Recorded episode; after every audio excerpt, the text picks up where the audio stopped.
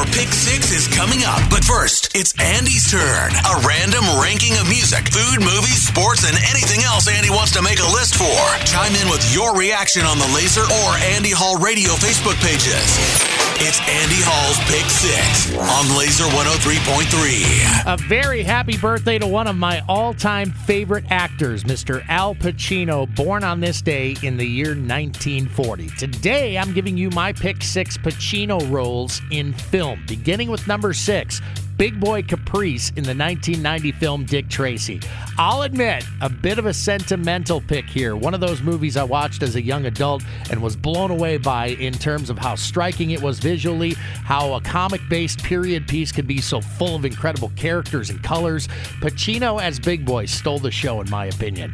Number five, Lefty Ruggiero in the 1997 film Donnie Brasco.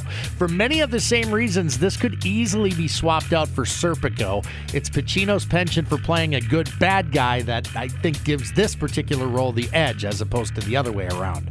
Number four, John Milton, aka Satan, from 1997's The Devil's Advocate. I don't know if this was the case or not, but Pacino sure looked like he was having a blast playing this role. That's a tough thing to fake. If it was genuine, all the more reason this belongs on the list. If it wasn't, what an actor.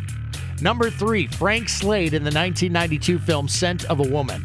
Absolutely love this film, always have. And seeing Pacino's complex character transform over the course of the story makes this one a top three for me.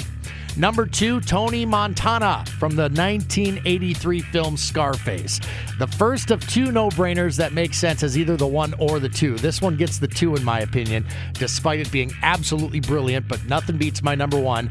Michael Corleone, and specifically his role as the Don in the second installment of the Godfather trilogy, which came out in 1974. Michael's origin story, as important as it was, paled in comparison to the man he was forced to become in the face of potential extinction of that family, following the death of his brother Sonny and eventually Don Vito.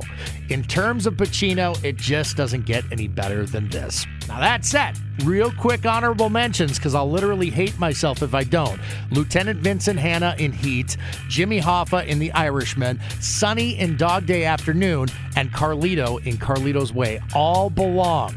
Okay, now I'll be able to sleep tonight. That was a tough one. Look forward to hearing your thoughts.